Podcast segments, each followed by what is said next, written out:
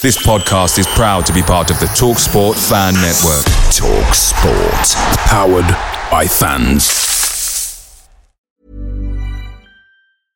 Mother's Day is around the corner. Find the perfect gift for the mom in your life with a stunning piece of jewelry from Blue Nile. From timeless pearls to dazzling gemstones, Blue Nile has something she'll adore. Need it fast? Most items can ship overnight. Plus, enjoy guaranteed free shipping and returns. Don't miss our special Mother's Day deals. Save big on the season's most beautiful trends. For a limited time, get up to 50% off by going to Bluenile.com.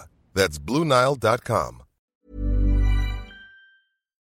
The TalkSport Fan Network is proudly supported by McDelivery, bringing you the food you love. McDelivery brings a top tier lineup of food right to your door. No matter the result, you'll always be winning with McDelivery. So the only thing left to say is, you in? Order now on the McDonald's app. You can also get reward points delivered too. So the ordering today means some tasty rewards for tomorrow. Only via app at participating restaurants. 18 plus. Rewards registration required. Points only on menu items. Delivery fee and terms apply. See mcdonalds.com.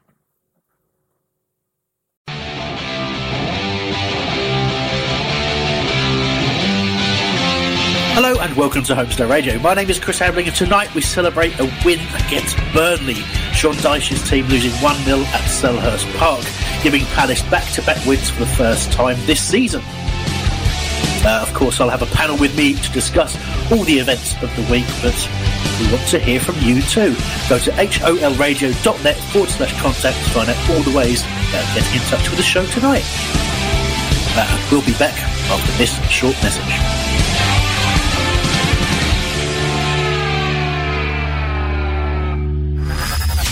99 reasons to hate Brighton.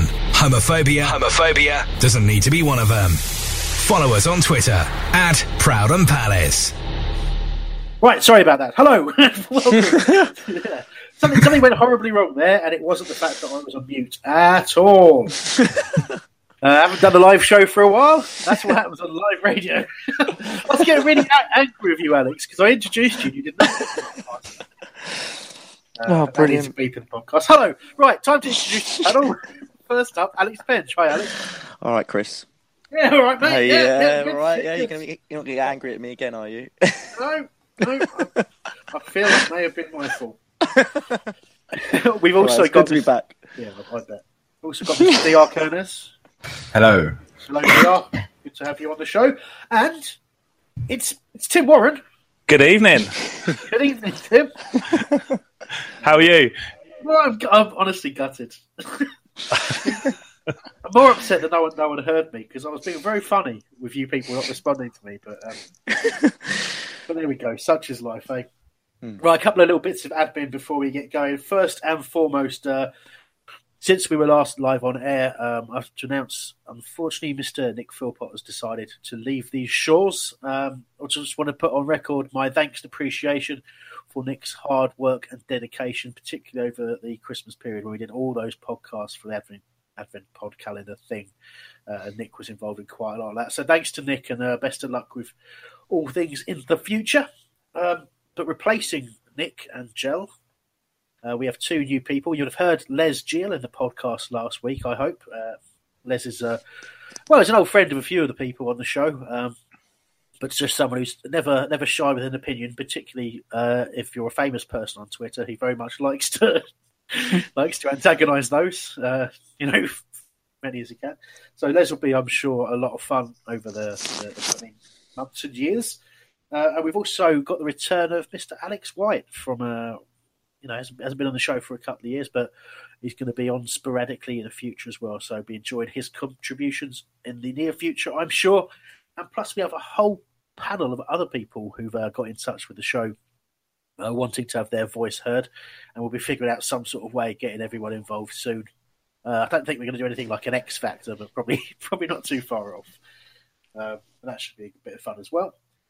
Um, and one last thing I want to mention before we get into the review: um, many of those of you listening um, donated to the running costs of the show, um, sort of from the midpoint of last year, really, so we could get going for this season. And a lot of you are owed rewards by us. Uh, we did send out a bunch of emails trying to get people to get in contact with us. Um, but I'm aware occasionally our emails do get shoved in the spam folder or anything like that. So do try and get in contact with the show if you're waiting on one of the rewards. Uh, because we want to give you your reward. Some of you uh, have paid enough to be on the show as a guest, which will be a lot of fun. Um, and other others just be something small, but we do want you to get in touch with us so we can actually give you something to show our appreciation for your donations. So there we go. Right, gentlemen of the panel, it's um, it's time for us to get going, and uh, I'll, I'll just just a quick summary. Really, obviously we reviewed a, another fantastic win. You know, it's it's one defeat in twelve for for for the boys, and some fantastic performances out there, and we're, we're really threadbare as a squad, as, as you know, you'll all know um, through it, just a succession of injuries, and we'll be talking about um, you know what's happened with those injuries a bit later on and what we can do about it. But uh, great first half performance, absolutely blew Burnley away, and you know it had been three or four. Uh, you really, they really couldn't have complained. Came back into a little bit in the second half. Don't agree with Sean Dyche. You said he thought they deserved to point out the game. Absolutely no chance. But, um, but because you know, certainly Palace still probably the better side in the second half. But it ended one 0 Could have been a lot more, but uh, but the team's got to be pleased with a clean sheet and uh, you know and a, and a, good attacking performance. Uh, so, gents, if we may, let's start with what say. Well, it's pretty much the only defensive lineup we can put out there with the injuries that we've got that's actually managed to keep a clean sheet. Um, so much to talk about around that. So obviously, Wayne Hennessy in goal, Tim Fosu-Mensah at right back, Patrick Van Aanholt left back, and a centre back partnership of Martin Kelly and uh, James Tomkins. And I'm going to start with Tomkins because you know Tompkins is the one out of that lot that you expect to be in every week. But for me, he's been better than I than I've ever seen him.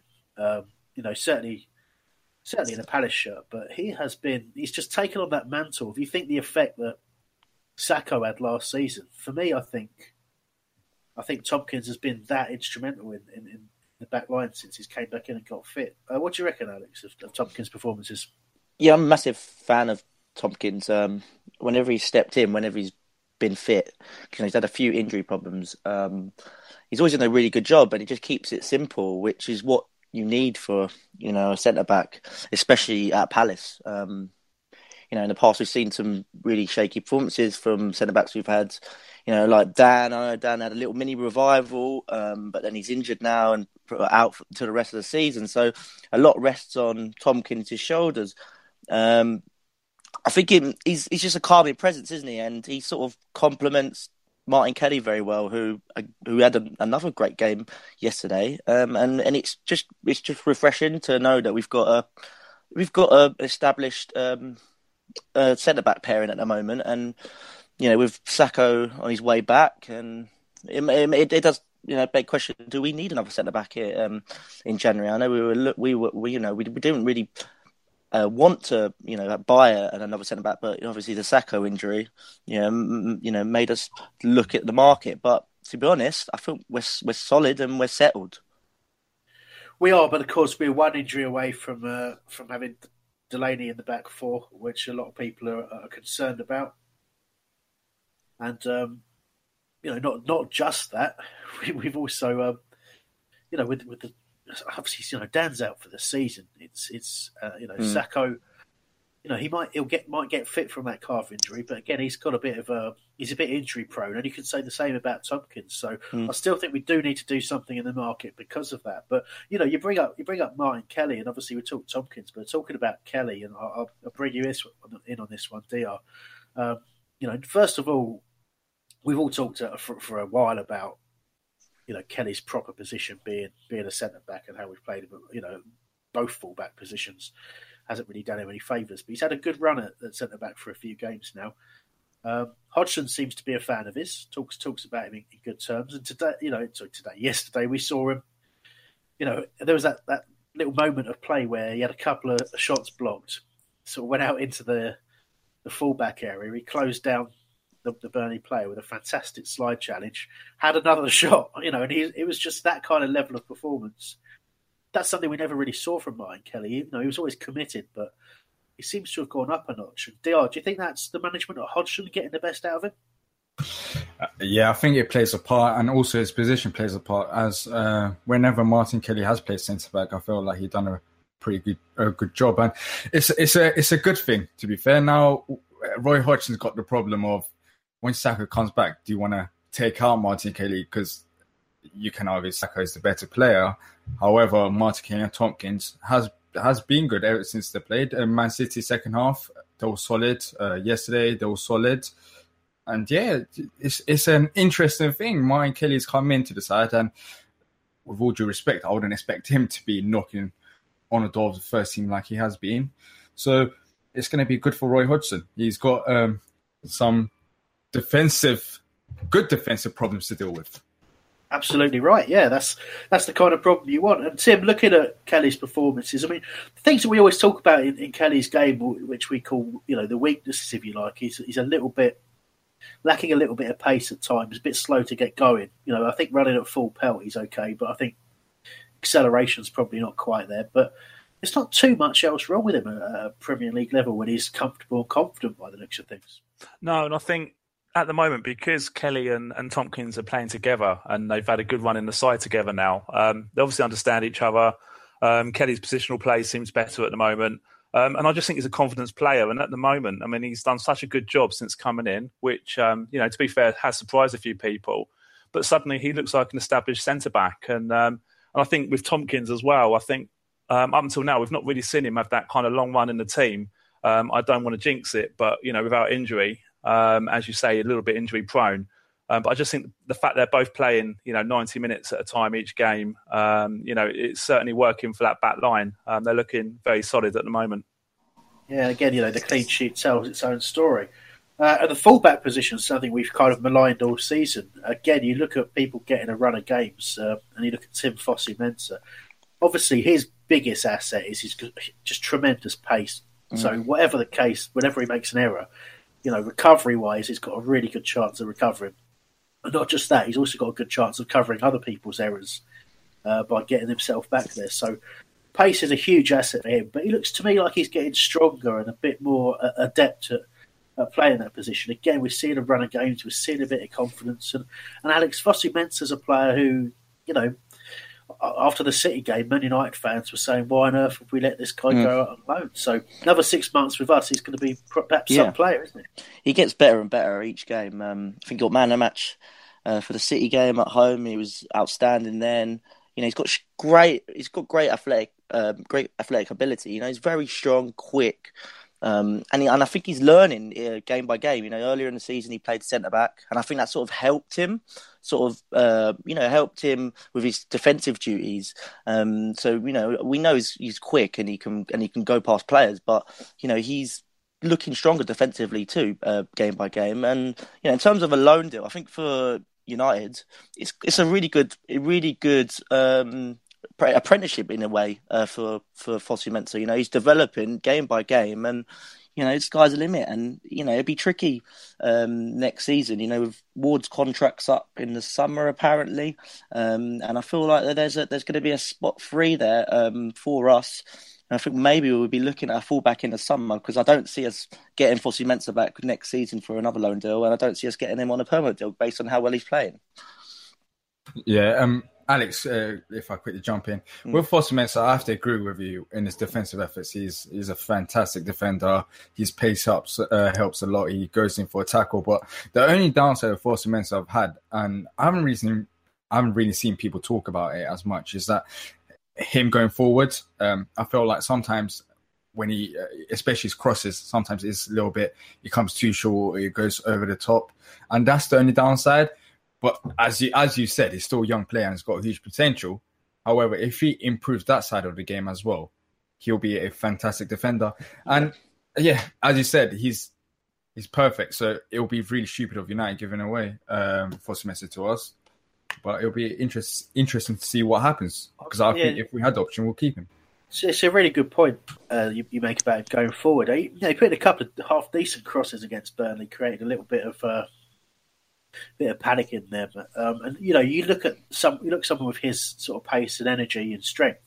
You know, he really that he's got everything he needs to to contribute going forward. Just needs us, you know, again that run of games. The more he plays, the more he'll get used to that. And I think again, he's, he's at the right place to do that at the moment. But uh, you know, it's fair. You know, it's got to remind ourselves there's not too much wrong with what Joel Ward was doing uh, before mm. he got out when it got injured. Was it was out of the side? So um, I'm sure mm. he'll get uh, offered a, a, new deal as well. Uh, we go to the other side, um, the other fullback position, and we look at Patrick Van Aanholt, now a player who's been on the end of some criticism. You know, I, have criticised him certainly on this show, and, and, I know a lot of other people have been critical of his positional play. Now, there was a little. I'll, I'll, I'll say this up front. There was a little wobble in the last couple of minutes where he just kind of lost his composure a little bit. Maybe a bit tiredness creeping into the legs because he hasn't, you know, played a, a full 92 often of late. Um, but you know, those that little wobble was still there. But generally speaking, it was a much much better performance from Van Aanholt. And I don't know about yourself, Tim, just observing that. But he got very involved going forward. Was always trying to offer an option on the overlap, but defensively had a much better discipline about his game. I felt. Yeah, I think that's probably one of his best games he's had for us, to be honest. Um, like you say, he's it, um, started the season, he was a bit shaky at times. Um, but obviously now we've been forced into to playing in that position. There's no other option really. Um, but yesterday I thought he, yeah, it was um, he did really well. Um, he didn't what what he has done in the past is when he goes forward, he has a habit of being totally out of position. But I thought yesterday he kind of he trapped back and, and got himself back when he needed to, um, and I thought he had a pretty solid game. Yeah, it's good. It's just good to see because, um, you know, and also, you know, you'd have spotted this on, on Twitter, Di. You know, he had to come out and say, you know, I'm not leaving Palace. I'm happy where I am. You know, I suppose those rumours all came about when he was out of the team, and you know, lots of rumours he'd be going joining Sam Allardyce at Everton. But obviously, particularly with um, Jeff Schlupp out and, um, and Pape Souaré really struggling since the since the comeback from injury, um, it's kind of vital we kept him around anyway, isn't it? Yeah, it is vital because if um, Van Aanholt wasn't here now, then he would play left back. Papa Souaré maybe, but he still, I think, he still has to play a couple more um, youth level uh, under twenty three games to get into full pace. And yeah, we saw what Van Aanholt done last year under Allardyce. Uh, it seemed like Roy Hodgson's doing the same thing he's taking he's using Van Aanholt to his full potentials um, as a left back. I think he's better suited as a left back than a left midfielder, as he doesn't have um, the attacking capabilities to play as a left wing, uh, left midfielder. Yesterday, it was perfect, but can you keep it up? It's just uh, consistency that's a problem. Uh, yeah. Uh, yeah, it's just yeah. We'll see what happens, but I'll keep him any day, and uh, yeah. Now, yeah, but you're bang on there. It is consistency. We, you know, we don't like to you know, you don't like to criticise players, but you know, at the moment on this on this show, we have the pleasure of talking about a lot of good performances and a, you know a lot of wins, which is not something we've had to do for a while. So it's good to get you know in this position where we're giving all these players praise. But certainly, um, you know, Van Van Aanholt was getting stick for a reason, um, and yeah, he just looked much more comfortable. And I have to say, for me, uh, the fact that the players who were out of the side, you know, it's not that long ago, all these players that weren't playing every week we pretty much, I'd say, we all felt we couldn't rely on them. You know, and, and there was lots of noise coming out of the club like that the management felt the same. But it's interesting to hear who was it today? I think it was Jonathan Walters, who was on a on a BBC thing, thing I saw a link to when he was talking about he knows someone at Palace. I'm not sure who it is, um, but he was saying that Roy Hodgson this player felt that Roy Hodgson's the best manager he's ever worked for. And one of the reasons for that was not just about how he manages the games and manages the first team, but how he manages the players who aren't currently playing. And I think we've really seen that. We've really seen every player of late, and long may it continue, who's had to come into the side has actually stepped up and you know put in a proper performance. And you know it's it's great to be in that position. It really is because we've got some really tough games coming up. All right, let's talk a little bit more. We've got to look to the defence, and we'll, we'll, come back to the keeper in a, in a little bit. But I just want to talk a couple of bit, couple of bits tactically about what Roy Hodgson and uh, and the management team did against Burnley. So the forward positions, obviously with Andros Townsend out, and, Hodgson commented that Sakho was in there on merit anyway. It was interesting to see what how we lined up because there's always that little bit of uncertainty, and, and I mean during the game. So when I was watching it, I, I, kind of initially thought that Zaha had continued up alongside Benteke because Sakho was drifting wide. But that kind of that role, if you like, it kind of they kind of exchanged it for a while, and then it was very much after the first sort of 10, 15 minutes. very much Sakho was up front with uh, with Benteke. Mm. And um, I, I kind of like that fact, Alex. I like the fact that we kind of mix it up and we, we have it's almost uncertain when you're watching it as a fan as to exactly yeah. what's happening. So it must be very difficult to defend against. Yeah, definitely. Um, Sakho, um, for me, I think he personally played really well in a in a two, um, because I think he's not he hasn't got he's not blessed with pace um, to play sort of as a wide position that you know Wilf and, and Andros play, but he, and as a lone striker, I don't think he's I don't think he he's strong enough, you know, uh, commanding enough like something like Benteke. But as a supporting striker, it suits his game to a T, and he finds you know pockets of space. Um, and you know his, his pace is not really exposed as much. So you know he was outstanding yesterday, and you know I just feel it's just just really good management again by by Hodgson. You know he's able to, he's he's like you said, he's keeping players sweet and he's keeping them on their toes, and we're getting players. You know he's giving players new leases of life, and and Sakho is the epitome of that. Um, you know he's a player who you know I don't know what it was. He just wasn't rated by De Boer. Um, didn't really get a, enough of a chance under under Pardew. You know, early on in his in his Palace career, he got a few chances, but you know he was out of the team for for a while, and and there were rumours that he'd be he'd be leaving us to to a Championship side. But you know, fair fair play to him, fair play to Hodgson. Um, you know, he's really breathing new life into this side, and, and it's really a pleasure to watch. Well, with Sakho, and again, I'm talking sort of generally about the, about the tactics initially, but mm. you know, it's right that we get onto the the, the yeah. performance of Sakho as yeah. well you know, is is what's important to to sort of acknowledge is that he had so many little niggly injuries over a period of time, mm. and he was he wasn't fit. You could see it. You know, he was he was carrying a, a you know carrying a bit of weight. Um, you know, there's no way he could have played 90 minutes a few months back. Not not a chance. Um, and he was just slow and you know, never made the right decision. He was sort of tripping up over the ball quite a lot. And I suppose that's a little bit his style, if you like, I guess. But he's very unorthodox. Let's just yeah, say that. But there was, but there was nothing really in his game at all that he was really off. He was offering anything. But he, he's said it himself. He's physically free of his injuries, and he's getting fitter all the time. Tim. Um, yeah, just on the starting lineup, what what was interesting, I thought, was because we kicked off was like Benteke was playing left um, on the left side at first, which really did confuse me because I thought surely Sakho would have been the more obvious choice down that side. But then as the game went on, it seemed that Sakho and Benteke swapped positions, and then it was Sakho that was making those runs down the left channel. Um, I just thought it worked really well. And obviously, every now and again, Zaha would come over, and it's just very fluid up top. Yeah, it's and that fluidity. Yeah, it's exactly what I'm getting at. It really does create that, that little bit of uncertainty you know, people yeah. aren't quite sure who they're picking up. And, you know, the unpredictability of Sakho really does play into that, as, as Alex was suggesting. A couple of uh, commenting on Twitter for, for, people just talking about the fact that has Sakho played himself in, and George Emmett got in touch and said he starts ahead of Townsend for me at the moment, uh, either in the front three or on the wing. Uh, Martin felt the same. Even if, he, if Townsend's fit, he takes his place. Better end product at the moment, and he's making the runs that Benteke should be making. Uh, which is something I will touch on very, very, very shortly. Andrew Martinez just put a, posted a picture of him eating a curry, which is really frustrating me because that looks nice. I'm jealous. Unacceptable, Andrew. Unacceptable. So it really has distracted me. Right, okay. it looks pretty good. Decent sized. What type of curry is it, Chris? Uh, just it's called it's called deli chicken. Oh, okay. Uh, with a garlic naan. Lovely stuff. Very nice. anyway, back to um, back to the show, I guess. Um, I, I, do want to. I just I want to sort of take a moment to talk about um, the goalkeeper position before we get into some proper analysis of. Um, well, I do want to talk in detail about the kind of movement of, of Sakho versus what Benteke was doing, some of the reaction to Benteke, and, and a few of the match incidents as well around that. But let's just go back to to Hennessy and look at look at him for a bit. Obviously, much maligned goalkeeper. Uh, Roy Hodgson came out in the press and talks about him and Martin Kelly as uh, players who are underappreciated and don't always get the uh, the attention that they deserve.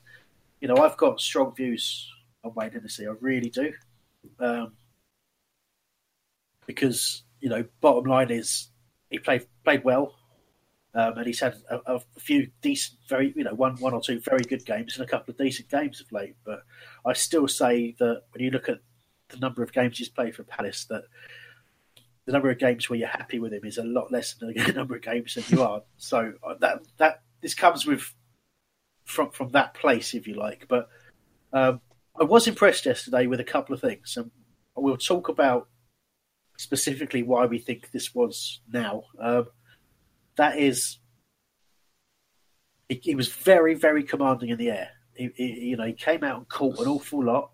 Um, was very, very quick off his line.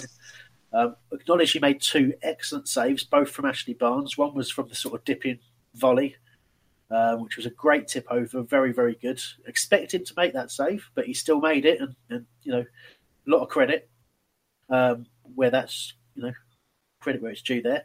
But also coming out and sort of smothering the ball when Barnes was through on goal was an extremely important moment for us because he was through. It, it got between the centre backs, momentary lapse, and he was in the right area to make that block. So great stuff from Wayne there. But again, a couple of good saves that you expect a Premier League keeper to make. Let's talk about the change in his um, his his aerial stuff. Now, Dr, you you were someone who uh, was talking pre-show about whether or not. Well, we all were, I think. But I'll take. I'll, I'll, go with you first. In fact, we've got a new goalkeeper coach in Dean Kiely. Uh, how much of it do you put down to that? Okay, um, it's too early to say, um, isn't it? It's just uh, first game. Is it? Is it first game see? Uh, yeah, yeah, yeah, yeah. It's, it's first game, but there was definitely some things that I haven't seen Hennessy uh, do before in the, yesterday's game. He was way more uh, commanding of his box than I've ever seen him do. And coming out for the balls, normally we'll see Hennessy come out for some for some balls and not for the other balls to catch. But yesterday he just came out for everything, and I'm, and I'm not too sure if it's Dean uh, Kiely. Is that his name? Yeah, Dean Kiely. Yeah. Yeah, Dean. I'm not too sure if it's Dean Kiely. I think time will tell. But yesterday he was very good. And the problem with Hennessy is that uh, let me just go back to Chelsea game. I think last season and when was away, he has very good games. Then uh, you look back at last game against Brighton, then he has moments like this. It's the consistency from Hennessy that is the downside from his game. He needs to be consistent more frequently for him to be a decent Premier League goalkeeper. And if he does keep having games like that, then no one would argue uh, with Hennessy's position. They will say, "All right, he's a decent goalkeeper." But the problem is, is that he he he um, he does some stupid mistakes, which questions people if he's a Premier League goalkeeper. As a Premier League goalkeeper, shouldn't do stupid mistakes as he does. So yeah, it's yeah. it's that whole thing, isn't it? Of not you know, mate. Again, the Brighton game is a is a good example of that. You know, he should be making those saves, and it just what do, what do the players in front of him think when he doesn't? You know, I'm sure all the players in front of him for the Burnley game will be full of full of confidence and belief in Wayne Hennessy's abilities, and they'll be delighted for him that he's contributed to them keeping a clean sheet. But do they have confidence in him doing that every week? I still don't think so. I, you know, and obviously we're still looking at goalkeepers for for a reason. Sorry, back to you, Deal. Exactly. That it, it affects the defensive line as well. Yesterday, I felt like the defensive line operated uh, much better due to Hennessy's uh, command. As normally, you we all know Hennessy. He sometimes he doesn't come out, sometimes he does, and that worries the defenders whether to go in for the ball or let Hennessy come. And yesterday, as you saw, the commanding was absolutely perfect. But it's that can you do that next week? Can you do that against Arsenal? Can you do that against West Ham? That's a problem. Yeah, for me, for me, the whole the whole Hennessy being commanding thing, and I, you know, I know I've talked to you guys about this pre-show. To me, that comes down to the overall tactics for the, from the manager and the staff, knowing exactly what Burnley do. Burnley are very, very good at getting the ball around our halfway, you know, our half, their opponent's halfway line slash final third, and just lofting up little balls to the edge of the area, making sure the strikers are in the area at, at the sides, so um, so they can basically head the ball down, and they, that's that's one they you know that's their main mode of modus operandi. I'm going to say, watching too many true crime stuff, but that's you know that's what they do. That's their thing, you know. And we've decided that one of the best ways of dealing with that is to get the keeper off his line nice and early, coming in and challenging for those. Now, there was only one occasion where it was a little bit hazardous, where Hennessy came out and didn't quite get to the ball. I think was probably a little bit lucky to get the free kick, but generally speaking, I think less it was less about uh, a goalkeeping coach coming in and sort of saying, "Listen, Wayne, you're not commanding enough. You're a, you know, you're a you're, you're a big unit. You should be out out there." But you know, I agree that's the right thing to be saying to Wayne. But I think it's less about that, and much more about the overall tactics. But I know Tim, you felt that that probably there was there was a bit more of the coaching side of it. Well, I mean, Kiely's come in this week, and surely one of his first jobs is going to speak to Wayne, and I'm sure he's seen videos of him, and and you know he, he's done his research um, on our goalkeepers. Um, so it wouldn't surprise me if at all he he'd picked up on the fact that Wayne hasn't been that commanding in the box, and I would have thought there'd be a discussion that said, look, you're, you're six foot four plus. Um, you know, you should be commanding your area. You should be getting out and, and, and catching most of the balls. And certainly yesterday, um, you couldn't really fault Wayne's performance at all. He he looked very confident and, and he went for everything. And like you say, the one he did miss, the fact that he did go out and, and make an attempt for the ball, he did get a free kick. Um, whereas if he'd stayed on his line, he would have got nothing. So, you know, yeah, I, I do understand that that Roy would have been expecting Burnley with their tactics, but I also think possibly a fresh pair of eyes coming in um, would have said, you know, let's go back to basics and, and you know do what you, you should be good at doing. I think that I think that's that that's absolutely fair. I, you know, perhaps it's a bit of both, and we're only speculating. I suppose we don't really know at all. Uh, go on, Dale. You've you've got some uh, what you consider to be a sort of a negative on Wayne yesterday. Yeah, his distribution of the ball is clear. It's obvious now. It, yesterday, Burnley done it as well. Um, Hennessey's distribution of the ball, he can't kick it off his. I don't know why. It seemed like he's not comfortable. He always drops the ball down, and even when he drops the ball down, he too many times he kicked it to where Benteke didn't want it. As all game when Hennessey was kicking the ball, I always focused on Benteke, and as the game went on, he started becoming more frustrated. He always he always pointed at Hennessey and always said, "Look, I want it to the right. Just give it to the right, not central." But he always kicked it to the central, and that led us to uh, led uh, us to lose the ball in stupid positions. So, I think that was the only downside is that his distribution. He needs to work on that because it was it was really bad yesterday, and I think it's one of the reasons why Burnley got into the game. We started losing too many balls from goal kicks. Okay, we'll, we'll, we'll leave we'll leave that part there. We'll move on I mean, talking about distribution, I just want to get a quick word from you, Alex, on how you felt uh, Jairo Riedewald did in for Johan Cabaye. Uh, you know, not particularly noticeable performance, if you like. You know, you didn't, mm. didn't kind of feel that.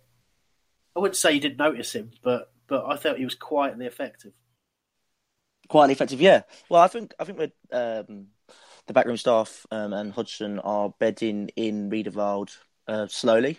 Um, you know, I know he was a player that the ball brought in, but I thought he's being nurtured for you know Cabaye's uh, role um, for next season. You know, obviously, I, I don't see Cabaye um, signing a new contract. I think he'll be. I think he'll go back to France. I think mainly for family reasons, um, and I could see Riedewald. You know, they're earmarking Riedewald for that role um, in the future um, because you know they're both similar players. They both like to you know get around the pitch you know, Riedewald, you know, likes to throw a challenge in, similar to Cabaye, and I think Riedewald's passing ability is, is, is, is, fantastic at times. Um, you know, he's coming, he comes from the school of Ajax, you know, the, who, you know, and they certainly know how to pass a, a, football, you know, players that are from their academy, and, you know, he's got good credentials as a, as a player, and I feel like, you know, he's, it makes sense for us to stick by him and, and, and give him another go next season in, in that position um, because I think we will be a bit short in the middle um, you know, with the likes of, you know, Cabaye leaving and a few other players potentially leaving from that position. So, yeah, it's perfect. And he's very young too. So he's 20 years old, which is, you know, fantastic. And a player who's versatile, you can step in at the back if we need him to. And, you know, I thought he did a really good job yesterday. Yeah, sure. And, and I think that's, you know, you've, you've, pretty much covered everything that I wanted to cover yeah. there because well, I think he's, it's interesting when Roy hasn't really mentioned him by name, but he's hmm. talked mm. a, a, while back. He talked about you know some players he potentially couldn't trust to come in, and that's kind of shifted to you know he was talking yesterday about you know players who are playing some of their first games for the club in the Premier League and all that kind of stuff. And I think he is talking about Riedewald there, um, and I think he's one who's actually played his way into Roy's thinking a little bit. You know, I, I, can't remember exactly which game it was where he was sort of forced to. Come was it in. Man City at home? I, think he came well, in. No, he chose him there. Yeah, yeah, yeah. And obviously, because you know, it was when they played so many games in quick succession, he was just mm. he was a fresh body in there. But I think yeah. I think Roy probably picked him because because purely he had fresh legs. But I think he showed in that game that he was not short on quality either. And as you say, likes likes a challenge. And I think he's one that's probably in the last few weeks or so just shown Roy that hang on, you know, there is there is another option in here. You're talking about getting another midfielder in because we're we're stretched a little bit. Well, hold on, you know, I was I was bought yeah. for eight million quid off of Ajax, and not a bad player. Yeah. I played in the Europa League final last season. You know, yeah, he's got he's got good credentials, and you know, fair play to him. Um, you know, it's not eight million pounds in the current climate is is good money, isn't it, for a player like Riedewald uh, for his age? So. Well, there we go. Well, just uh, to lead us back into talking a bit more about Sakho, which I'm very, very happy to do. Max Powers just got in touch saying that he'd definitely uh, like to argue that Roy isn't BSing when he says that Bakary's in there on merit, uh, not necessity. And, you know, he's talked about the fact he's repaid the compliment with the winner yesterday, so it's hard to argue, and I completely agree with that. I think, you know, we have seen a, a, a player completely reborn. You know, he's been retrained as a as a striker, as Alex has pointed out, as a support striker. It looks like he's made for the kind of player that he is right now. And there's a lot of reasons um, that we can point to in just that one game for for just how effective Bakary Sakho is going to be in that position. Uh, and the first is very, very early on in the game, gents. A, uh, a ball forward from Luka Milivojevic, a central sort of pass, falls to the feet of, of Sakho, you know, sort of uh, directly in front of goal, 20 yards out or so. And he has a he has a run. Initially, looks like Benteke wants him to lay the ball off to him, but Sakho backs himself and runs at the defence. And clearly, a, challenge comes in that takes the player before ball. Um, and, and I was watching a. There's never been a faster or easier way to start your weight loss journey than with PlushCare. PlushCare accepts most insurance plans and gives you online access to board-certified physicians who can prescribe FDA-approved weight loss medications like Wegovy and Zepbound for those who qualify. Take charge of your health and speak with a board-certified physician about a weight loss plan that's right for you.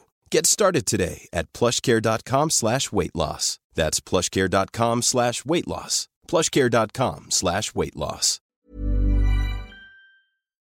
Away days are great, but there's nothing quite like playing at home. The same goes for McDonald's. Maximize your home ground advantage with McDelivery. You in? Order now on the McDonald's app. At participating restaurants, 18 plus, serving times, delivery fee, and terms apply. See McDonald's.com goals on Sunday today, and they said, "Well, you can forgive the referee that one a little bit." Tim, can you forgive the referee that one a little bit? Well, I must admit, from my position in the Upper Holmesdale, I was right on the other side. It, it was one of those I couldn't tell straight away that it definitely was a penalty, and it was very crowded in that area, so I couldn't actually see where Oliver was, but he could have been blocked. So I mean, it was very early in the game. I, I wasn't sure at the time if it was a penalty. Looking back on all the TV footage, it definitely was a penalty, um, no doubt at all. And this is where the VAR would have come in handy, you know, yesterday. Um, but I'll be honest with you, I, I was, you know, I, I, wasn't sure myself. So, you know, I don't really know what view Oliver had. Get a view of that, DR? Uh, with yeah, I he had a he had a perfect view. When when I was looking at replays, you could see he's right behind um, where the thing happened and he, um, where the foul actually happened. So he did have a good view, uh, but I do see why he didn't give it because even I was in the stadium as well. I was in Alpha, so I was a bit further back um, from uh, seeing the actual uh, foul. However, it happened too quickly and the ball did get moved. So what I think Mike Oliver thought was that he did get the ball and he got Sakho, whereas he actually got Sakho first and the ball. So yeah, I could see why he did give that decision because it happened because of the pace of it. Yeah, but yeah, the, the, pace is the, is the thing. You know, again, and you look at the players around it. It's not like Benteke screaming for the foul either. Um, but but Sakho couldn't believe it. It was, uh, you know, it's one of those when you see it back, you just think clear. It's absolutely clear. But at full pace, uh, you know, looking behind a player, of course, you can see, you know, you can see the fact that uh, that, that Sakho's been caught by you know, his, his, his right leg has been caught way before the ball um, has, has, has changed at all. So disappointing, um, obviously disappointing to um, to not get the penalty. But obviously, at the end of the day, it, it doesn't matter. Well, you say it, we say it doesn't matter. Um, it kind of kind of does. but um, but we do go ahead, and the next thing that happens is that we score you know, the, the next major incident we score, and um, that was,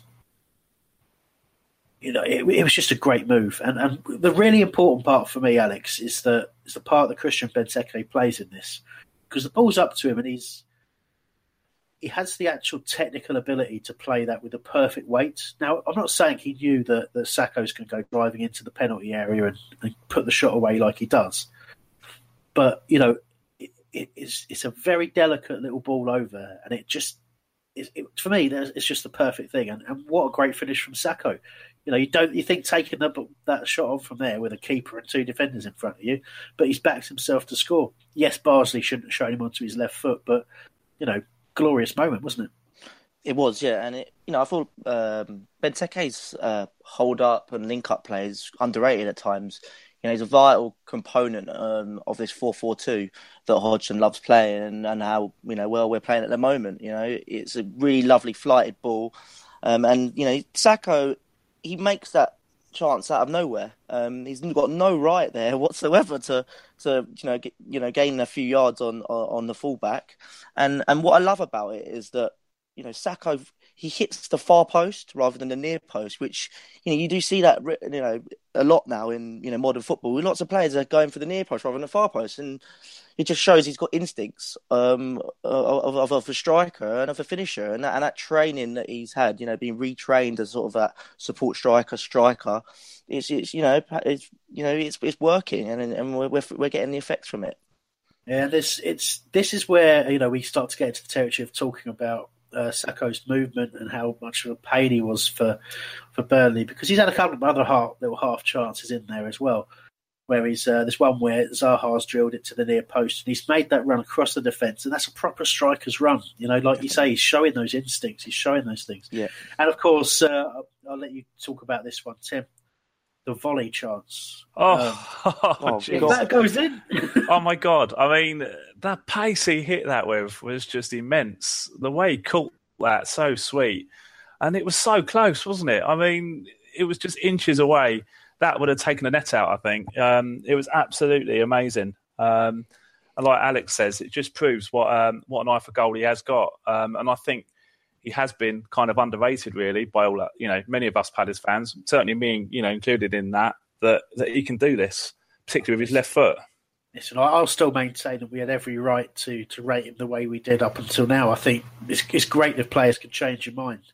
Um, and of course, it's not all down to, you know, where, where people might have said it was down to effort and application and, and, quality. I think we've perhaps shown been shown that a lot of it was down to, to, to physical fitness. Uh, I know Di and you want to both want to come in this one, Tim.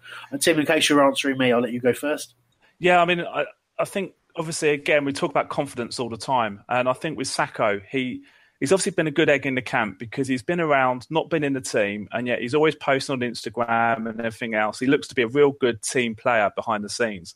And it's just so great that he's been given the opportunity, mainly through injuries, um, and he's played the odd 10 minutes, 15 minutes here and there. But then he's suddenly had an impact. And I think you can see now, he's now got the confidence. He's suddenly in the starting 11.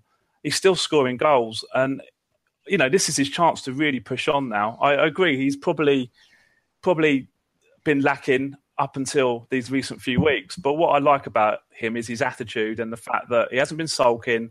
He's taking, you know, he's waiting for his opportunity, and now he's got it. He's taking it. No, that, that's that's absolutely right. He has he has indeed done that. Dr.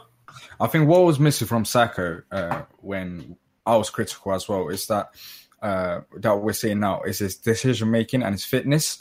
I think both of them now, uh, with Roy helping with his decision making, not only Roy, the management team helping with his decision making. As yesterday, if he took a, if he took one more step further, then he probably would have gave Bardi uh, a better chance to get the ball. And if he took it too early, then it, I don't think he would have hit it to the far right corner. So it's that decision making that's changed, and it's his fitness levels. He's more fit.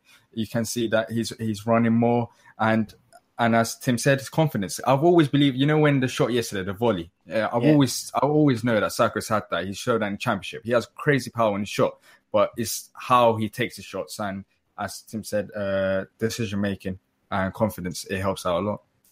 Alex? Yeah, just just to conclude, yeah, well, we all know that his left foot is an absolute wand. You know, so it's, it's, it's, the things he can do with that left foot are incredible. But you know, we we know also that he can use his right foot, and you know, the criticisms in the past have been that you know he should be using his right foot more often. He's a professional footballer, and we saw you know in midweek the goal against Brighton with his right foot as well. So you know, he's got the confidence now to to be using his right foot, to be running into space, and, and it's just it's great to great to see. Yeah, it, it absolutely is, and you know, you talk the talk the thing that Tim mentioned about him, you know, being uh, you know good behind the scenes and all that kind of stuff. Well, he's really good with the fans in general, and I think you know, Dr. You'll remember up at Leicester when he came over and put the Santa hat on. Um, you know, beaming smile. Just, just you know, he's just always one of the first over to, to celebrate with the fans and celebrate with his teammates and all that kind of stuff. And you know, yeah, it's great to see that now he's making a contribution on the pitch uh, as well as you know off it, which is which is nice. Kind of to round off this topic, we got a question in earlier from uh, Michael Curran on Facebook. He's saying, "Is Bakary playing for a new contract? Does he deserve one? He's one of the players out of contract at the end of the year." Um, I think Roy commented on it, and, and I pretty much would have said this without hearing his words anyway. But it's perhaps too early to say yes, he gets a new contract straight away. But if he keeps doing the things he's doing right now, he's he, has got to get one, surely. You know. I was just just on that, Chris. Um, if uh, Wolves go up, I can see them going in for him. Um, if he is a free agent, so you know there are rumours that he's on quite a lot of money a week. Um, was it? I saw something quoted about fifty-five k a week, which is quite a lot. He's well, yeah, one of the top earners at the club, isn't he? Free transfer, wasn't he? So you, could, yep. you, you, you, always get that the transfer fee ends up getting added onto the wages, really. But um, mm. you know that's you know whatever he's on, and, and, that goes for anyone in the team. Benteke and all that kind of gets a lot of grief for how much money he's paid, but at the end of the day, he doesn't set his wages. If people are willing to pay it, they pay it. You just ask them to get out on the pitch and do their best. And mm. we can certainly say in the last few weeks, the impact that, that, that Bakary Sakho's made and the continual improvement that he's made is is definitely something that warrants a, a new deal. But let's hope it continues for the rest of the season, and I'm sure he'll be getting one. And, and you know, who knows? Who knows? He's, he's our top scorer right now. Who knows where it ends at the end of the season? Maybe we'll have a struggle to keep on. Definitely. So yeah, thanks for that uh, question, Michael, as well. We'll try and get to another couple of listener-based questions before the end of the show. Um, moving on from Sakho, let's talk about Benteke. So we're talking about the difference. Benteke, much more static with his movement, you know, and I'm gonna. So obviously, my my sort of position on on Benteke on this show, generally speaking, is one I've defended him a lot. I've talked very very strongly about how much I rate him as a player, and that's still the case. And I saw a lot of criticism of, his, of him yesterday, which I think is, is, was mostly unfair. Um, because I don't think there was any lack of effort, and I think he had a perfectly decent game, and uh, and in key moments he was absolutely crucial for us. But what I will say is I'm worried about his lack of confidence. I'm worried because it, it's it's shining through right now. You know, his hold up play is fine. He's still excellent in the air. He wins majority of his headers. He's flicking on into the right areas. He's linking up with his teammates a whole lot better than he was you know, before injury, starting to look, uh, look, look fit again. But when it comes to putting the ball in the net, there's there's a little bit of a mental block there, and as Roy Hodgson has said, we can't carry that. So we've got to do something about it, and that means getting competition in for him for a start. Uh, but that doesn't mean losing faith in him completely either. So I'm going to talk a little bit about his chances, then I'll give you guys your your, your chance to have a little comment on what you think. Um, not too much because we talk about him every week, but just a little little round round up of, of what we're thinking at the moment. So, chances that stick out for me: he had a, a header from a corner where he's managed to jump about a foot higher than anyone else, and he's only just not able to get over the ball. So I'll start with that one. That is not a miss. That is someone almost creating a chance from a header that no one else is going to get. No one else is getting up that high. you know, watch it back if you don't believe me. Just look at it. It's ridiculous how high that guy gets up, and it's uh, you know you just have to applaud the effort of getting there in the first place. And it's just um, it's just unlucky that he can't quite get high enough to head that ball down. He nearly does. It starts to dip as it goes over the bar, catches the top netting. You know, for me that that's something you should be applauded about, and it shows what his strengths are.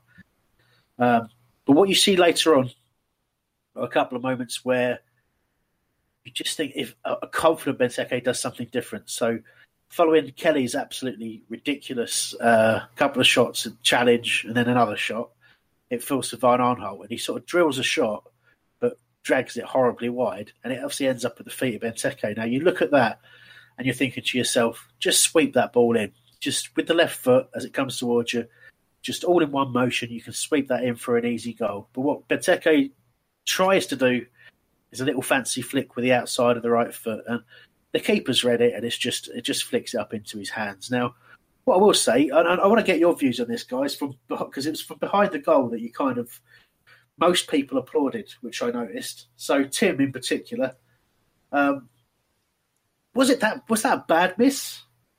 Um, it's all small margins, I think. I mean, like you said about that header, if that header goes in um, earlier in the match, then that little flick that he does probably goes in as well. Um, and he kind of, again, he needs that goal again just to sort of, you know, get him back into that kind of. It's confidence again. We keep using that word confidence, but you know, like I remember the Leicester game um, when the pressure was really on him he basically he misplaced a couple of touches early on, and then as soon as he scored his goal, everything he did went to the right player, and it, he you know he just got better and better as the game went on. And I think yesterday it had it was the, the other way around really. The, the more chances he missed, the more anxious he gets, and then he just sort of you know, like you say, when he's confident, he puts that in the back of the net. Yesterday was almost just like kind of put his foot out as if you know it, it wasn't confidently kind of heading towards goal, was it? Really? No, it was. It was just a kind of well, I'm going to get something on this, hope yeah, for the best. Exactly, thing, yeah. exactly. So then later on, he, uh, uh, a crossing comes in from Sakho, and he gets a little bit of a shove from Charlie Taylor, but again gets a header on it and, and glances it quite well wide, and you're thinking this is really not going to be his day. And then he there's a moment when he uses great strength again. I think it's against Tarkowski in, uh, in midfield, who's, who's sort of come out of the centre back the position to, to follow Benteke. And he's just out outstrengthened him and just, just run on into the area. And there's a moment he's running out of goal. He could just think he gets to the edge of the penalty area and he's got two choices shoot or square it to Zaha. And he does choice number three, which is to take an extra touch and go further wide. And that, you know, DR, you'd have seen that before with strikers. I guess, you know, that's that's the lack of confidence, isn't it? He hasn't got the confidence to take the shot on and he hasn't seen the right the right option. He's desperate for the goal, so as far as he's concerned, Wilfried's not an option. Um, but he has, he's just done the wrong thing with the shot as well. That place just sums up Benteke's confidence right now. It's just it, it's the extra touch that just uh, gave the advantage to the goalkeeper, should I say? He just he just needs to find. I thought after this game, I thought that he would just bang on from there and get a little bit more confidence boost. But it doesn't. It doesn't seem like he just wants to score. Uh, he's doing great. Um, as an overall player, he's letting players come into the game. He's giving them nice passes, but it's the final product that we need, and I think that's what's bugging him the most. Once he does get a couple goals in couple games in a row, because in Leicester it was time to kick on and he didn't. I think his confidence will go up and we'll see the Benteke we saw last season that scored 17 goals. But it's it's a question of when because games it's game it's now January now and he how many goals has he scored? I think one. Yeah, it's still just the one goal. Yeah, he, he needs to hit them in soon so his confidence rises and he actually impacts us and helps us out this season. Last word on this, Alex. Uh, he managed to. He had four or five chances in the game. I, I counted four, I think, maybe five. Um, mm. Is that a, is that a positive that he's still getting the chances and it'll come, or is, does that worry yeah. you more? It will come. It will come. He's getting in the positions. He's he looked lively, and I think it's one of his best games for a few games since that that Leicester game yesterday. He's just been. You can see he's just confidence. He's he's a, he's a confidence player, isn't he? He, he just. I think you saw that at his time at Villa as well, where he'd go these games without scoring, and all of a sudden he'll get three or four on the trot. And you know, he's he's command um, is that just Alex that's gone? The rest of you guys still here? yeah. oh. How will it affect him? Because oh. obviously his confidence is very low at the moment. So yeah, sorry, we'll you see. We'll Sorry, you cut out a little bit there, Alex. Okay. Sure. What basically, what I was yeah. saying, basically what I was saying is that when we get the new striker, uh, a new striker comes in, it would be interesting to see how that will affect him because obviously his confidence is very low at the moment, and you know we have been linked to a lot of strikers recently. You know, Babacar, Sakho, um, Dembele, a, a, few players that are very similar players to Benteke. So it'd be interesting to see how that will affect him. There we go. Um, so yeah, no, I, I, totally agree. I think, mate, I hope he responds positively to some um, to some competition. I think most of the other players have. Uh, right, Dr, you've got some Facebook stuff. Yeah, on I got some Facebook stuff on uh, Benteke and our live chat on Facebook. So someone Kirsten has said Benteke needs a few goals to give him confidence uh, in his link up play. His, his link up play is good. Uh, you can see he's doing his best to score. Uh, Michael uh, Curran uh, said Benteke needs a bit of luck, uh, confidence, and a support. Uh, still by far the most re-owned striker we've had. And Tom Sapwell has said, I don't think Benteke is a bad player, but Palace needs someone now, not in five game times um, when he gets his time and confidence back. Well, he goes. I, I, get that. I get that we don't potentially have the ability to carry or to wait for you know, for Benteke to get his form back. But at the same time, it's not like we have that many other options either. Um, and, I, and, as Alex was getting at, I, I, think that's perhaps half the problem. When you haven't got anyone pushing you, sometimes, you know, it just takes that extra couple of percent out of your game. And that's all it takes at top level. It really is, um, you know, for you to, to, to sort of lose your edge. And there's no doubt, as much as I'm a huge fan of Christian Benteke, there's no doubt that he's lost his edge that little bit uh, at the moment. But there we go. I'm pretty sure he'll have it back soon enough. Did I sound confident there? Hmm, moderately. Sounding like Benteke. um, okay, so uh, there was another couple of questions that came in on Facebook I wanted to cover. The first was, and it's opinions from you gentlemen. Um, it was Mark Callaghan with do you think we are more solid without Cabaye in the team? Tim. Um, I just think the problem with Cabaye at the moment is his fitness. I think it's been mentioned mm-hmm. quite a lot, and I think yesterday was potentially a chance to rest him um, and bring him on if we needed to. Although, ironically, we didn't bring any subs on. Um, so, yeah, I, I, mean, we've mentioned Riedewald has probably deserved a chance in the team, and he done another good job yesterday. Um, and if Cabaye is going to go at the end of the season, then it's a good opportunity to to give Riedewald a bit more experience and um, you know look towards the future perhaps a bit more.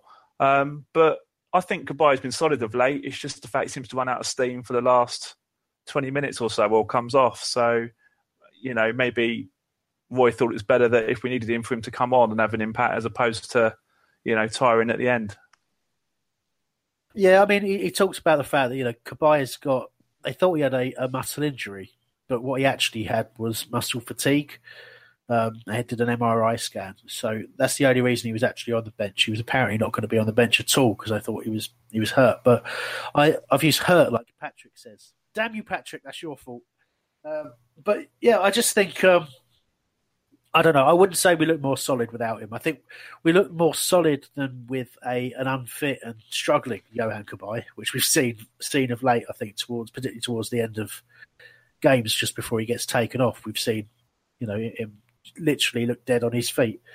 So I think there's there's a bit about that. Go on, Yeah, I mean, I did think um, near the end of the game yesterday, our midfield was losing it a little bit. I think Burnley were kind of they had nothing to lose at the end of the game, and and I felt we were losing the midfield battles a little bit as the game went on, um, and we are getting drawn further back, and hence I was getting a bit worried near the end. So on that basis, you know, I think the midfield were a bit lighter near it come the end of the game. Absolutely, no, that's that's that's fair. Um, I think if we'd had the option to risk Johan, I think perhaps we probably would have done. Um, so Mark also asked another question, which will take us into the sort of final bit of chat that I want us to get into, and that is, how come Wilf was so quiet? So I'm going to answer the question myself. Uh, Wilfried Zaha was ill with a sort of with cold and flu symptoms, I believe. Um, I still thought he had a pretty decent game, uh, but he wasn't. You never saw him sort of run at full pace. I don't think there were still lots of nice sort of skills, lots of nice movement, you know, some good passing, but you know, he wasn't he wasn't hundred percent, but I think people would be, you know, surprised to know he was ill. That's just probably how good he is. But uh, talking about Wilfried Zaha, it does lead us nicely into this week's Hamblings Ramblings. Chris Hambling's gone all ranty. Something's really wound him up. He's using lots of nutty words like bloody cripes and for Pete's sake. It's going to get quite heated. The air is turning blue. The refs a cut, the players are, and guess what? So are you. He'll whine about the tactics, the substitutes, and such. But please don't get him started on Jordan Mutch. Well, uh, here we are again. Time for another Hamblings Ramblings. And um, it's been a while, of course. Not been a while, not a live show for a while, but some things never change. And as we touched on last week in our podcast, one of the things that never changes is that Wilfried Zaha never really gets the rub of the green, does he? You know, um, we have to watch week in, week out various players up and down the country playing for bigger clubs with bigger names and bigger mm. salaries sort of fall over at the slightest of touches and pundits make up excuses as to why it was a foul, foul or why it was so clever and you know in keeping up with the modern game. Those are the kind of things you have to do. But you know Wilfried Zaha apparently when clearly failed in the penalty area like he was by let's say Raheem Sterling for example. Clearly that's actually Wilfried Zaha being the devil incarnate you know, throwing himself to the floor, screaming in agony. I mean, you know, forget the fact that there's clear contact, forget the fact that the guy's being fouled left, right, and centre, kicked in the shins every single week, every possible way you can imagine. You know, he apparently is a cheat. You know, it starts with Eddie Howard. Eddie Howe had the audacity to claim that Zaha was a cheat in a game where his team cheated to score the opening goal. Uh, but it doesn't stop there. No one wants to point this out. It's a, it's a media agenda against the little clubs like us, you know, against players like Zaha, who, you know, how dare he play for little old Crystal Palace? How dare he represent a club that isn't in the top six? Get, you know, generate such huge income for the Premier League. Well, I just don't get it. I don't get the agenda against Zaha. You know, they say he doesn't have end product. He does have end product. You know, the funniest thing I think Sam Allardyce ever did is, as a Palace manager was be asked, why doesn't Zaha do that every week? And he responded with the answer, he does. And it seems that only people who watch Zaha every week truly understand what a talent he is. And it's a double-edged sword, isn't it? Because do I want everyone to be knowing how good Zaha is and the fact that he doesn't cheat? Or would I rather that you know, he has his home at Palace, everyone else hates him? But I'll be honest, I think, you know, I, I want to see the guy get the recognition that he deserves. Um, and he certainly doesn't deserve to be demonised by the media. People like Martin Keown and Chris Sutton. I mean, can you imagine Martin Keown having to defend against Wilfried Zaha? He'd probably give around four or five penalties a game. He was absolutely plodding pace. Zaha does things other people simply can't do. But one thing he certainly doesn't do is dive. Does he does he fall over with minor contact? Yeah, because you know why? If you don't fall over in the penalty area when you get fouled, you don't get a penalty. That is the real problem. Chris Hambling's gone all ranty. Something's really wound him up. He's using lots of nutty words like bloody cripes and for Pete's sake. It's going to get quite heated. The air is turning blue. The refs are cut, the players are, and guess what? So are you. He'll whine about the tactics, the substitutes, and such. But please don't get him started on Jordan Mutch. Right, we are then. Hope you enjoyed that. Uh, sorry about the mic quality and in general on that, not just that thing, just throughout the course of the show. Uh, we're using a different um, different piece of software to broadcast, and uh, it keeps changing my mic settings. I don't know why. Um, I'll try and work that out for next time. So apologies for that. It just why why keep changing my volume? Stop it. Leave my volume where Martin it is. Keown having his own. his I own think it bag. is. It's got to be Keown, isn't it? Yeah, yeah. I can only apologise for that. Really, um, sort of, sort of made me quite angry. so uh, that's plenty of tweets in on this subject. Actually, we're talking a little bit about the uh, injury problems that we've had. Um, so the tweet went out talking about, you know, do we have to look at our training? What's what's the major issue? And most people have picked up on the fact that uh, Roy Hodgson's made it pretty clear that um, most of the injuries we have are impact injuries. We've not got too much that happens. Um, you know, the, in, in the course of training, most of it are, are injuries that have happened during games. So there's not an awful lot we can do other than bemoan our, our terrible, terrible luck. So um, I, I think that's that's really well observed by majority of supporters that have, that have, um, that have responded. Uh, Jedi's asking, how can you spend time talking about Hennessey and still unsure, and other than a thirty million pound striker not scoring is getting an easy ride? He's paid to score. No, he's paid to play how he's instructed to play. You know, that's that's the big thing about Benteke.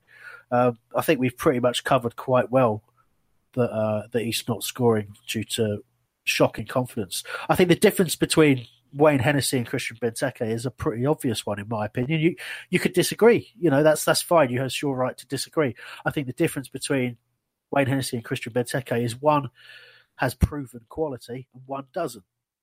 You know, one has was absolutely magnificent for us last season, all season, and a huge reason we stayed in the Premier League, and one wasn't. Argue with that. Word. Word. Now, listen, I, I, you know, I'm being confrontational, but, but I do, you know, my, my, that's just my opinion. You know, you're, you're more than welcome to have an alternative opinion, but I don't think we're giving Benteke an easy ride at all. I just think, I think Benteke is getting over the top criticism, um, and that might be something that people say about Wayne Hennessey as well. You know, I, I don't know, I don't know whether whether to agree or not, but there we go. It's uh, everyone sees things differently. I think it's fair to say so. We'll just uh, leave it at that. I just had to turn my microphone volume up again. I don't know if you noticed that. It's just gone back down again. Uh, let me just uh, live turn it back up again.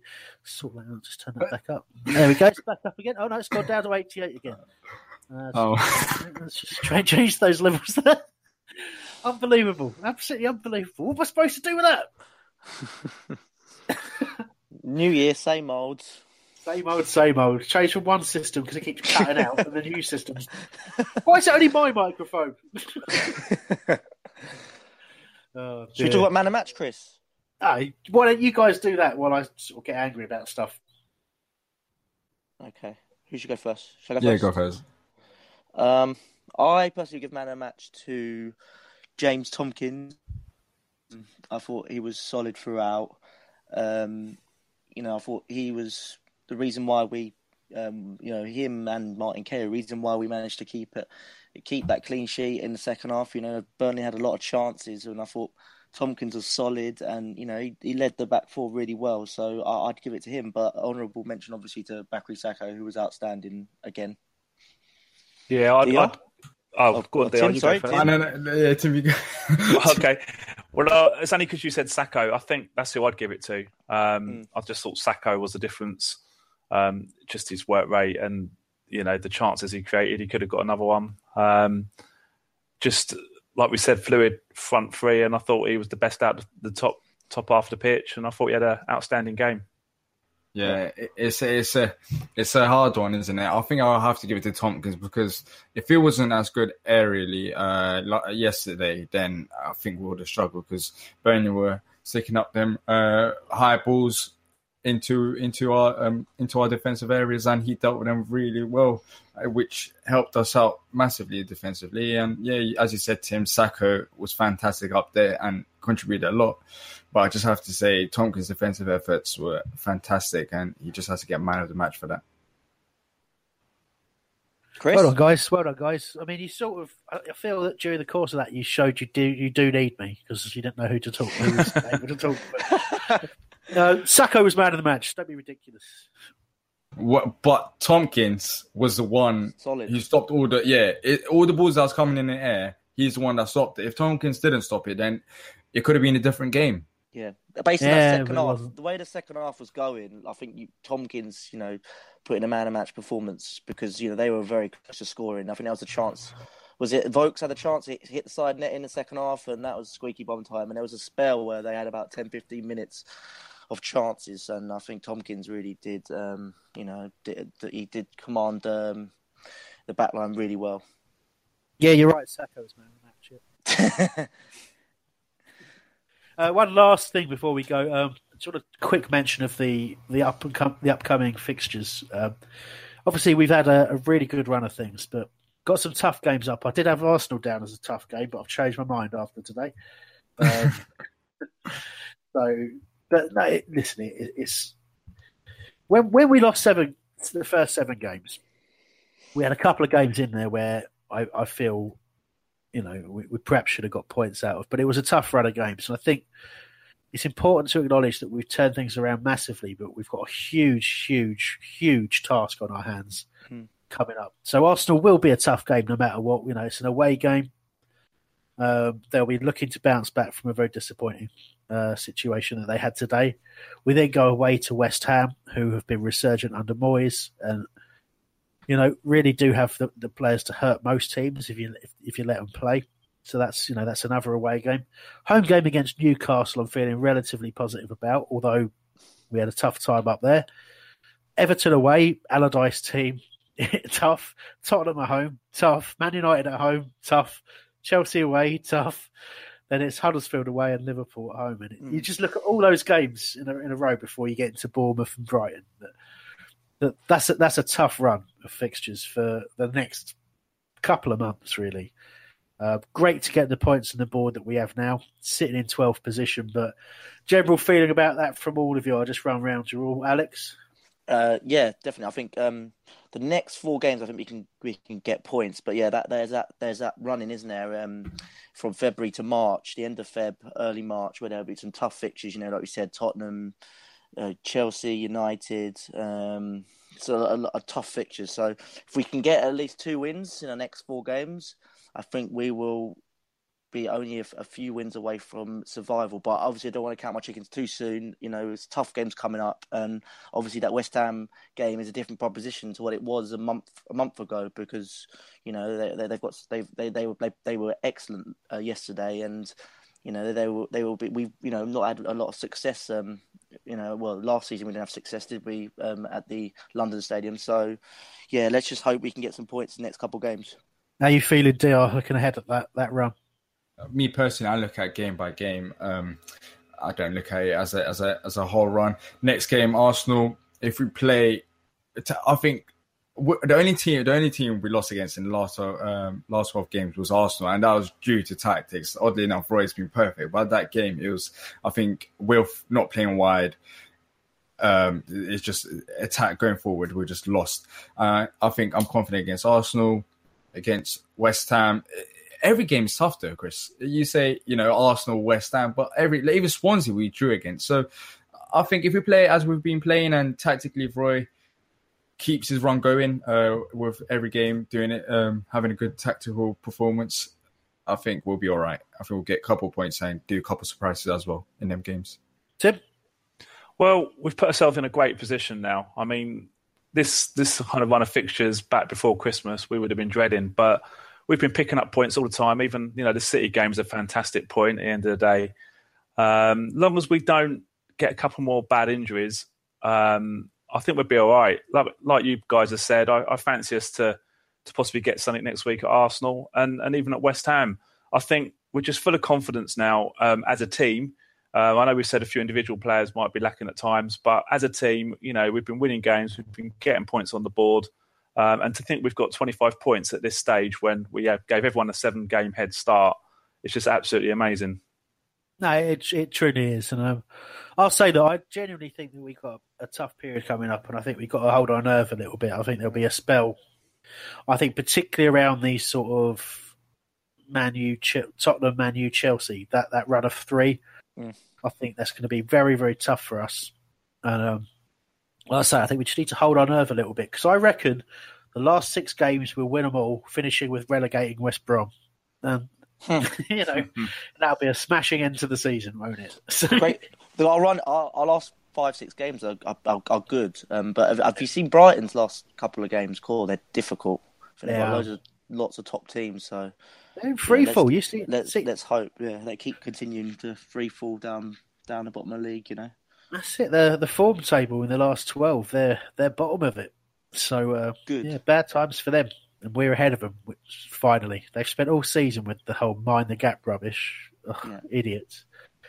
Uh, anyway, I've uh, yeah thoroughly enjoyed being back. Thank you to everyone that listened and contributed with your comments today. Apologies we couldn't get in the chat room. There was an issue with the chat noise, wasn't there, Tim?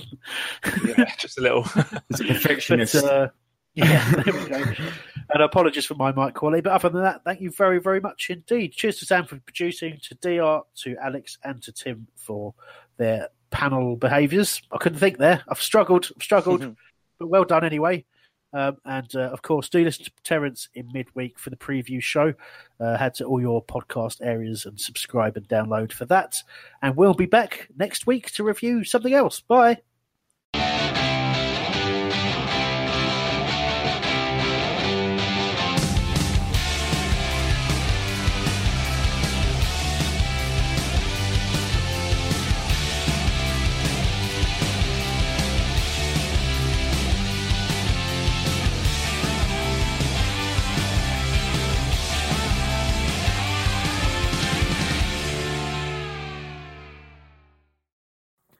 It's the 90th minute. All your mates around.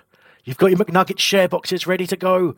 Your mate's already got booked for double dipping, and you steal the last nugget, snatching all three points. Perfect. Order McDelivery now on the McDonald's app. You in? At participating restaurants, 18 plus, serving times, delivery fee, and terms apply. See McDonald's.com. Mom deserves the best, and there's no better place to shop for Mother's Day than Whole Foods Market. They're your destination for unbeatable savings, from premium gifts to show-stopping flowers and irresistible desserts. Start by saving 33% with Prime on all body care and candles. Then get a 15-stem bunch of tulips for just $9.99 each with Prime. Round out Mom's menu with festive rosé, irresistible berry chantilly cake, and more special treats. Come celebrate Mother's Day at Whole Foods Market. This podcast is proud to be part of the TalkSport Fan Network. TalkSport. Powered by fans.